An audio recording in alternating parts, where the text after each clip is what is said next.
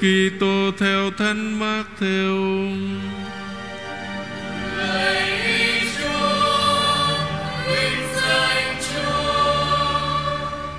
Khi ấy Đức Giêsu nói với các môn đệ rằng, Nếu người anh em của anh trót phạm tội, Thì hãy đi sửa lỗi nó, Một mình anh với nó mà thôi. Nếu nó chịu nghe anh, Thì anh đã chinh phục được người anh em. Còn nếu nó không chịu nghe, Thì hãy đem theo một hay hai người nữa. Để mọi công việc được giải quyết, Căn cứ vào lời hai hoặc ba nhân chứng. Nếu nó không nghe họ, thì hãy đi thưa hội thánh. Nếu hội thánh mà nó cũng chẳng nghe, Thì hãy kể nó như một người ngoại Hay một người thu thuế. Thầy bảo thật, anh em. Dưới đất anh em ràng buộc Điều gì thì trên trời cũng sẽ ràng buộc như vậy. Dưới đất anh em tháo cởi điều gì, Thì trên trời cũng sẽ tháo cởi như vậy.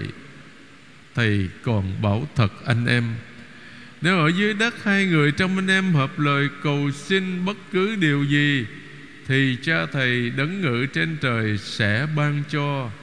Vì ở đâu có hai hoặc ba người hợp nhau nhân danh thầy, Thì có thầy ở đó giữa họ. Đó là lời Chúa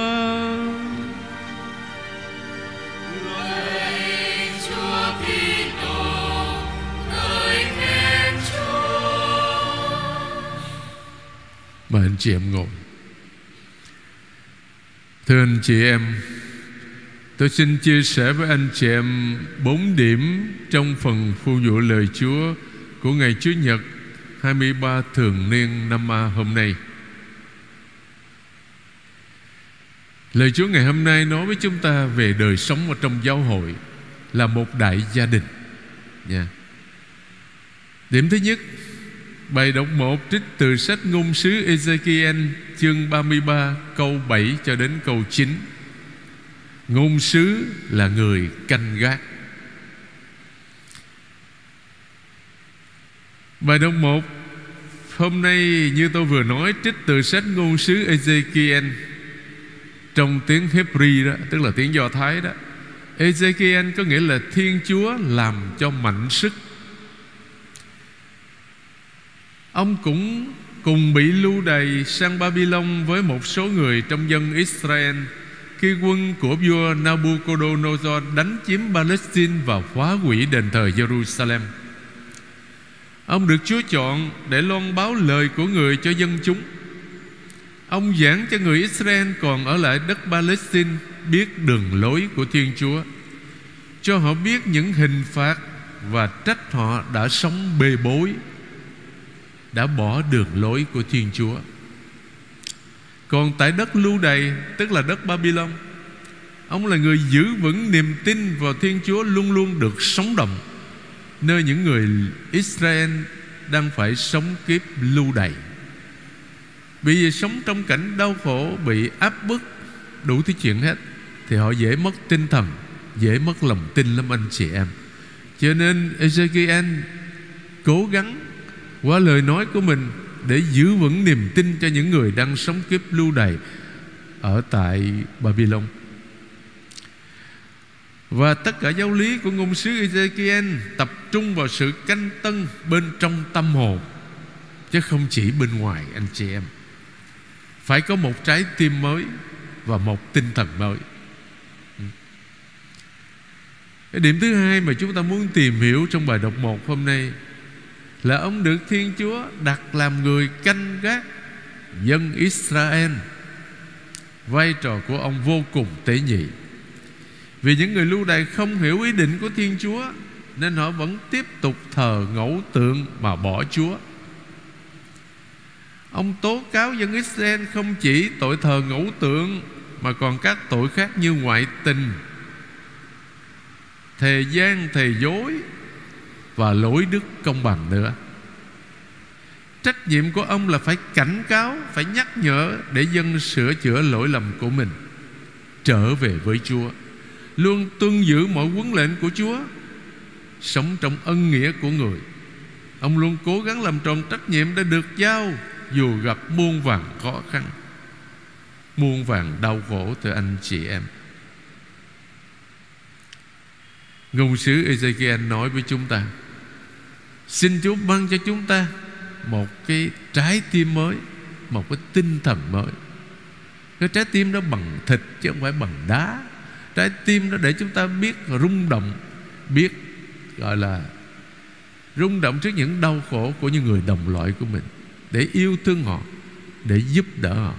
Và tinh thần ở đây, Theo Kitô giáo là tinh thần bác ái yêu thương Mà Chúa Giêsu đã dạy Và làm gương cho tất cả chúng ta. Cho nên, Trong thánh lễ chiều hôm nay đó Là chúng ta xin Chúa ban cho chúng ta Một con tim mới và một tinh thần mới. Điểm thứ hai, Thánh Vịnh Đáp Ca, Thánh Vịnh 94 mà chúng ta vừa nghe một ca viên hát từ anh chị em. Là để mời gọi mọi người ca tụng Chúa Thì Thánh Vịnh 94 nhắc lại những gì đã xảy ra trong sa mạc ngày xưa. Kinh nghiệm của những người Do Thái đã được Chúa dẫn dắt và cứu độ, Cũng là kinh nghiệm về tội lỗi của dân Israel. Trong cuộc hành trình dài trong sa mạc, Họ đóng kín con tim của mình, Họ thử tách và khiêu khích Chúa. Dù thấy biết bao việc lành Chúa làm cho họ có một từ tạo nên mối liên kết Giữa hai kinh nghiệm, Bóng tối và ánh sáng. Đó là cái từ núi đá. Nhắc lại tảng đá ở tại Massa và Meriba, Nơi người Do Thái nổi loạn chống lại Chúa. Nhưng mà vâng lệnh Chúa, Ông Môi-se đã đập lấy cây gậy Đập vào tảng đá Và dòng nước tinh khiết đã trào ra lai láng Cho cộng đồng uống thỏa thuê Và súc vật cũng được uống nữa. Kể từ lúc đó thưa anh chị em Tảng đá tượng trưng cho chính Chúa. Thánh Vịnh mời gọi con cái Israel Hãy lắng nghe tiếng Chúa Là cha giàu lòng thương xót Chứ đừng bắt trước cha ông của họ. Ngày xưa trong sa mạc Đã khiêu khích, đã thử thách Chúa. Thưa anh chị em Giáo hội cũng mời gọi chúng ta lắng nghe tiếng Chúa. Ở trong Thánh Kinh thưa anh chị em Trong những biến cố của đời sống thường ngày và trong giáo huấn của hội thánh rồi Là người Kitô hữu, Chúng ta tin Chúa. Chúng ta yêu mến giáo hội là mẹ thiên liêng của tất cả chúng ta. Đối với người Kitô hữu, chúng ta Lời Chúa ở trong Thánh Kinh Có một cái tầm quan trọng hết sức đặc biệt, Thưa anh chị em. Đọc Thánh Kinh, Hiểu Thánh Kinh, thì chúng ta mới khám phá ra được tình yêu vô biên Cái Thiên Chúa dành cho chúng ta. Như Thánh Geronimo nói, Không biết Thánh Kinh là không biết Chúa Kitô. Cho nên làm thế nào đó Để mỗi người chúng ta dù trong đời sống từng ngày quá sức bận rộn đi, Biết bao nhiêu là lo lắng. Thưa anh chị em, Biết bao nhiêu là thử thách, Biết bao nhiêu là khó khăn. Thế nhưng mà chúng ta làm thế nào đó đã đọc lời Chúa trong Thánh Kinh, Lắng nghe lời Chúa Và đem lời Chúa ra thực hành trong đời sống đức tin thường ngày, Thì chúng ta sẽ hiểu về tình yêu vô bờ của Thiên Chúa dành cho chúng ta. Và khi hiểu biết thì chúng ta sẽ yêu Chúa nhiều hơn, thưa anh chị em. Điểm thứ ba là bài đọc 2 Trích từ tư Thánh Phaolô gửi tín hữu Roma, chương 13 câu 8 cho đến câu 10 Yêu thương là chu toàn lề luật. Yêu thương ở đây không phải là cái tình yêu tự nhiên giữa người nam, người nữ, Nhưng mà yêu thương ở đây là đức bác ái của Kitô giáo thưa anh chị em. Yêu người khác, Thương người khác gì đó là hình ảnh của Thiên Chúa. Nó lên một cái tầm mức cao hơn. Chúng ta tìm hiểu vài điểm. Thứ nhất là tương thân tương ái. Đức ái là món nợ lớn nhất Mà người tín hữu phải trả cho người khác. Đừng mắc nợ gì khác ngoài đức ái, anh chị em. Chúng ta được Thiên Chúa yêu thương, Thì chúng ta có bổn phận phải yêu thương anh chị em mình. Đức ái là dấu chỉ căn bản của Kitô giáo. Chúa Giêsu nói Người ta cứ dấu này mà nhận ra anh em là môn đệ của Thầy Là anh em phải yêu thương nhau Như Thầy đã yêu thương anh em. Điểm thứ hai Chua toàn lề luật. Lề luật ở đây không phải là luật của Mô-xê nữa, Nhưng mà là luật của Đức Kitô, Tức là luật bác ái yêu thương mà chúng ta nghe cần như suốt cả cuộc đời của mình, từ lúc còn nhỏ cho tới chúng ta trở về với Chúa. Nhưng mà điều quan trọng, anh chị em, là chúng ta nghe, nhưng mà chúng ta có sống không? Có thực hành lời Chúa không? Có bác ái yêu thương như Chúa đã làm gương và dạy cho chúng ta không? Đó là vấn đề. Thứ ba là yêu người thân cận như chính mình. Hồi trường chúng ta hồi xưa còn đọc trong nhà thờ 10 điều răn Đức Chúa Trời đó, Thì cuối cùng là tóm lại đó Còn hai điều răn quan trọng nhất là mến Chúa và yêu người. Như Thánh Doan Tông Đồ nói đó, Ai nói mình mến Chúa Mà không có yêu người thì đó là người nói dối, Không có sự thật trong mình. Nha. Và cả hai đều có giá trị như nhau từ anh chị em. Và điểm cuối cùng ở trong bài đọc 2 đó Đồng loại ở đây không có giới hạn Ở trong huyết tộc Trong gia đình, trong tân tộc Trong chủng tộc, trong văn hóa Trong ngôn ngữ. Nhưng mà đồng loại ở đây bao gồm tất cả mọi người Vì đã được kết hợp với Đức Kitô. Tôi muốn kể vắn tắt thôi. Một vài cái gương để minh họa cho cái bài đọc hay Chúng ta vừa nghe. Sống yêu thương là chu toàn cả lời luật những chuyện này thì kể đi kể lại rồi. Nhưng mà khi có dịp thì nhắc lại anh chị em. Bây giờ không biết được mấy người thì chúng ta nhớ. Nhé. Thứ nhất Là yêu thương đó, Nhiều khi Đòi buộc chúng ta hy sinh mạng sống Cho người khác. Trường hợp như Thánh Maximiliano Maria Colbe Chúng ta mừng ngày 14 tháng 8 Ngài là một linh mục dòng Francisco người Ba Lan. Ở trong tại, tập trung tại tử thần Auschwitz-Birkenau Ở bên Cracovia ở bên Ba Lan. Ngài đã tình nguyện chết thay cho một người bạn tù của mình. Bây giờ anh đó khi mà được chỉ định mà phải xuống cái hầm giam chết á, Tự nhiên anh khóc ôm sòm mà. Mấy người kia nói, trời sao anh này mà anh trẻ mà sao anh sợ hãi? Anh nói, không Tôi không sợ chết, Nhưng mà khi tôi chết Bây giờ tôi có vợ, có con, tôi chết. Ai nuôi vợ nuôi con tôi? Đó là một anh kỹ sư nông nghiệp. Thì cha Côn Bê Đứng ở trong cái hàng ở đằng sau, Không có bị chỉ định phải chết. Ngài giơ tay lên nói, tôi nè, Tôi chết thay cho anh này. Cái viên cai ngục cũng ngỡ ngàng, Tưởng là anh này điên. Anh nói, không, Ngài nói không. Tôi rất là tỉnh táo, Tôi là linh mục, Tôi không có gia đình. Tôi chết thì không có thiệt hại gì cho ai, Nhưng mà anh này chết Thì tội nghiệp vợ con anh, Tôi chết thay. Thì sau cùng Ngài được chấp thuận. Ngài chết Tới 41 năm sau 1982 Khi giáo hội phong thánh Cho cha Côn b Thì lúc đó cái anh kỹ sư nông nghiệp này bốn mươi mấy năm trước, Anh vẫn, bây giờ anh già rồi. Được phép chính phủ Ba Lan cho sang Ở bên Roma để dự lễ phong thánh Cho đại ân nhân của mình. Câu chuyện này tôi nghe Đức Cố Tổng giám mục Phaolô Nguyễn Nhân Bình kể lại. Một cái dịp Ngài đi họp Roma rất tình cờ Ngài dự thánh lễ đó. Đấy. Không có tình yêu nào cao quý hơn tình yêu Đã người dám hy sinh mạng sống vì bạn hữu của mình. Đó là thể hiện Đức bác ái yêu thương. Cái trường hợp thứ hai mới đây thôi. Nếu tôi nhớ không lầm là 2018 thôi đây anh chị em. Một sĩ quan hiến binh của Pháp Agno Bentram, Một người công giáo. Ở trong cái siêu thị, ở vùng Trepper Carcos Carcassonne ở bên Pháp đó. Thế thì cái tên khủng bố đó, nó vô siêu thị, nó bắt con tin. Nó bắt một người phụ nữ. Thì anh này là một sĩ quan ưu tú, anh chị tất nhiên anh sắp kết hôn và là làm phép hôn phối đó, trong thời gian ngắn tới nữa thôi. Nhưng mà rồi anh tình nguyện, anh vô anh ngồi thay, làm con tin thay đó, cho cái người phụ để cái tên khủng bố nó thả người phụ nữ ra. Kết quả là cái gì? Anh bị bắn. Và khi đưa anh vào bệnh viện, tôi nghe nói đó, thì anh chỉ gặp cái vị hôn thê của mình, rồi anh tắt thở, anh chết. Cũng chết cho người khác được sống, anh xem sống đức bác ái của Chúa đó.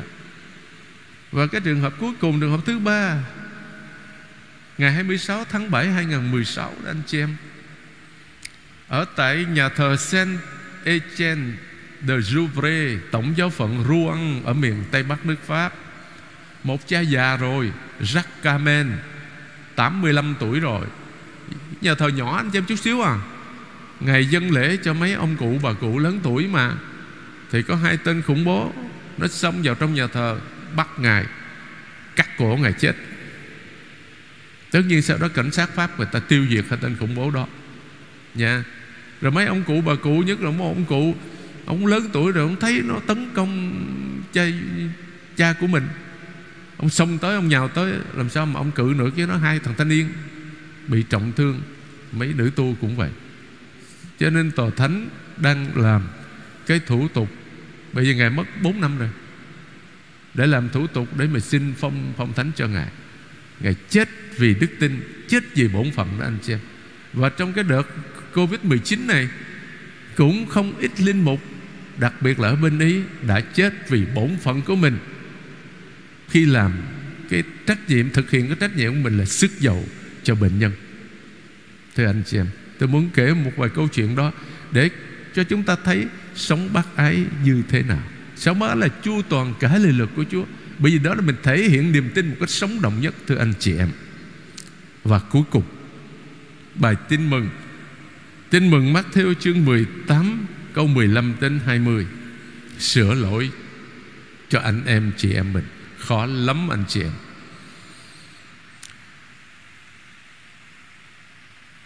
Giáo hội là một đại gia đình. Chúng ta là một thành viên. Trong đó thì mỗi người Mỗi tính khác nhau. Rồi khác nhau về nhiều mặt lắm anh chị em. Nhưng mà cùng làm sao chúng ta hiệp nhất Trong cùng một đức tin, đức cậy và đức mến? Làm sao mà chúng ta thể hiện được đức bái ái yêu thương? Bởi Vì có đức bái yêu thương Thì chúng ta mới có thể sống chan hòa với nhau được anh chị em. Và là con người thì ai trong chúng ta cũng có lỗi hết. Không có người nào dám nói mình không có tội Không có lỗi gì hết. Như Thánh Gioan nói trước mặt Chúa mà mình nói mình không có tội gì hết là người nói dối à. Nha. yeah thì bây giờ cái vấn đề ở đây đó là phải sửa lỗi cho người khác như thế nào. Nhiều khi cha mẹ mà nhắc nhở con cái, dạy dỗ con cái, sửa con cái, nhiều khi nó không nghe nữa, nó cự lại nữa.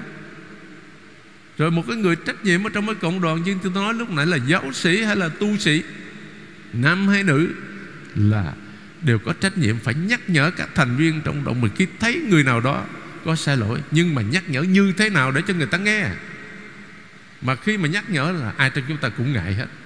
Mình khen người khác mình tặng quà cho người khác thì nó dễ. Nhưng mình nhắc nhở mình sửa lỗi cho người khác là điều rất khó và rất tế nhị. Cho nên Chúa đưa ra cái phương thế để giúp chúng ta thực hiện cái việc đó. Bởi vì yêu thương không chỉ là tặng quà Không chỉ là ừ, khen tặng hay là cái gì đó Nhưng mà yêu thương còn phải sửa lỗi cho người khác nữa. Bởi vì giúp họ nên tốt hơn. Cái việc sửa lỗi này đặt trên nền tảng đức ái. Nhằm cứu vãn và xây dựng Hơn là áp dụng kỷ luật. Vì thế Chúa muốn mọi phương thế phải được sử dụng Để đưa người lầm lạc trở về Trước khi đưa vấn đề ra cộng đoàn. Ngay cả khi phải dùng những, dùng nhân chứng có ba mặt một lời đó, thì cũng không phải là để tố cáo theo pháp lý, nhưng để người này góp phần khuyên nhủ theo tình huynh đệ, hầu giúp người mắc tội được cảm thông hiểu rằng mình được cảm thông và để họ can đảm trở về. Cuối cùng khi phải đưa sự việc ra trước hội thánh tức là trước cộng đoàn đó, thì phải hiểu là trước những người có trách nhiệm chính thức. Lẽ dĩ nhiên các vị này cũng phải dùng mọi biện pháp theo tiêu chuẩn đức ái để chinh phục đương sự. Nếu phải dùng quyền để loại trừ một phần tử bê bối ra khỏi cộng đoàn thì điều này cũng chỉ vì đức bác ái mà thôi bác ái trước tiên là đối với đương sự. Để đương sự biết hồi tâm hối cải, sau đó là bác ái đối với các thành viên khác trong cộng đoàn. Để đề phòng có ai đó theo cái gương xấu của cái chính người đó mà phạm tội. Cho nên, thưa anh chị em, Mỗi người chúng ta, Nhất là những người lớn, đều có kinh nghiệm về vấn đề này. Sửa lỗi cho người khác là một việc làm vô cùng tế nhị Và hết sức khó khăn. Phải cầu nguyện thực nhiều. Xin Chúa ban ơn khôn ngoan Để có thể chinh phục người khác Khi sửa lỗi cho nhau. Và chính chúng ta, Khi được người khác góp ý sửa chữa, Làm thế nào Chúng ta Chúng ta phải khiêm tốn mà đón nhận cái lời góp ý xây dựng. Tất nhiên còn những cái người gọi là không có nhằm góp ý xây dựng mà có nhằm bôi nhọ, nhằm cái đó chúng ta không cần bận tâm. Nhưng mà những người gọi là góp ý chân thành đó mà muốn chúng ta tốt hơn, giúp xây dựng đó, thì chúng ta phải lắng nghe khiêm tốn, lắng nghe anh chị em. Và suy nghĩ lại, nếu đúng thì mình sửa, còn nếu không đúng thì thôi. Nhưng cho nên cái đó khó lắm. Nhiều khi có những người mà bên vừa mở miệng góp ý là họ nhảy dựng lên liền, phản ứng liền gây gắt liền. Cho nên rất khó, chứ không phải là đơn giản. Tất cả chúng ta đều biết rồi. Thứ hai là tôi xin phép nói dài chút xíu nữa. Vấn đề cầu nguyện có nhiều khi những việc chúng ta làm không được nhưng mà Chúa làm được anh chị em. Chúng ta thêm lời cầu nguyện Nhất là khi chúng ta hợp nhau gì Trong cộng đoàn Chúa luôn Ở giữa chúng ta. Cầu nguyện thì chúng ta biết từ nhỏ rồi anh chị em. Có ai mà chúng ta không biết cầu nguyện đâu. Nhưng mà bây giờ tôi muốn nhắc lại Cái cầu nguyện mà giáo hội muốn chúng ta phải như thế nào. Cầu nguyện là nâng tâm hồn lên tới Thiên Chúa qua Đức Kitô trong Chúa Thánh Thần để yêu mến, thờ lạy, ca tụng, cảm tạ, thống hối và cầu xin người ban cho những ơn cần thiết. Như vậy cầu nguyện là hiện diện trước tôn nhan Thiên Chúa và sống tương quan hiệp thông với Ngài. Chúa Giêsu dạy các môn đệ cầu nguyện qua kinh lạy Cha, nhưng chính nhờ Chúa Thánh Thần mà con người có thể biết cách cầu nguyện như thế. Chúa Giêsu không những dạy các tông đồ phải luôn tỉnh thức cầu nguyện kẻo xa trước cám dỗ Người còn là gương mẫu tuyệt hảo về tinh thần cầu nguyện Và cũng chính người nhận lời cầu nguyện mà con người dâng lên Thiên Chúa. Thưa anh chị em Truyền thống Kitô giáo có ba hình thức cầu nguyện Bằng lời, khẩu nguyện Bằng suy niệm, suy nguyện Bằng chiêm niệm, chiêm nguyện. Hội Thánh mời gọi tất cả chúng ta cầu nguyện hàng ngày qua các giờ kinh phụng vụ nếu có thể được qua thánh lễ Chúa Nhật và các lễ trọng của năm phụng vụ vì phụng vụ là đỉnh cao của mọi hình thức cầu nguyện trong hội thánh. Chúa Giêsu luôn ngự giữa chúng ta khi chúng ta hợp nhau cầu nguyện. Tôi muốn mượn lời cầu sau đây để kết thúc bài chia sẻ hôm nay. Lạy Thiên Chúa, công minh và nhân hậu. Nếu con không nhắc nhở người anh em hoặc chị em lầm lạc, thì con mắc tội với Chúa vì con trở nên đồng phạm với cái xấu khi không cố gắng ngăn chặn cái ác. Xin thần khí Chúa ban cho con biết can đảm và sáng suốt khi phải sửa lỗi cho anh chị em con trong tinh thần xây dựng và trong tình bác ái yêu thương. Con không quên người thu thuế và người biệt phái cũng là những người có tội được Chúa Giêsu đến cứu đỡ. Lạy Chúa, Xin cho con biết rằng Con cũng phải khiêm tốn lắng nghe Người khác giúp con sửa chữa những lỗi lầm của bản thân con nữa. Amen.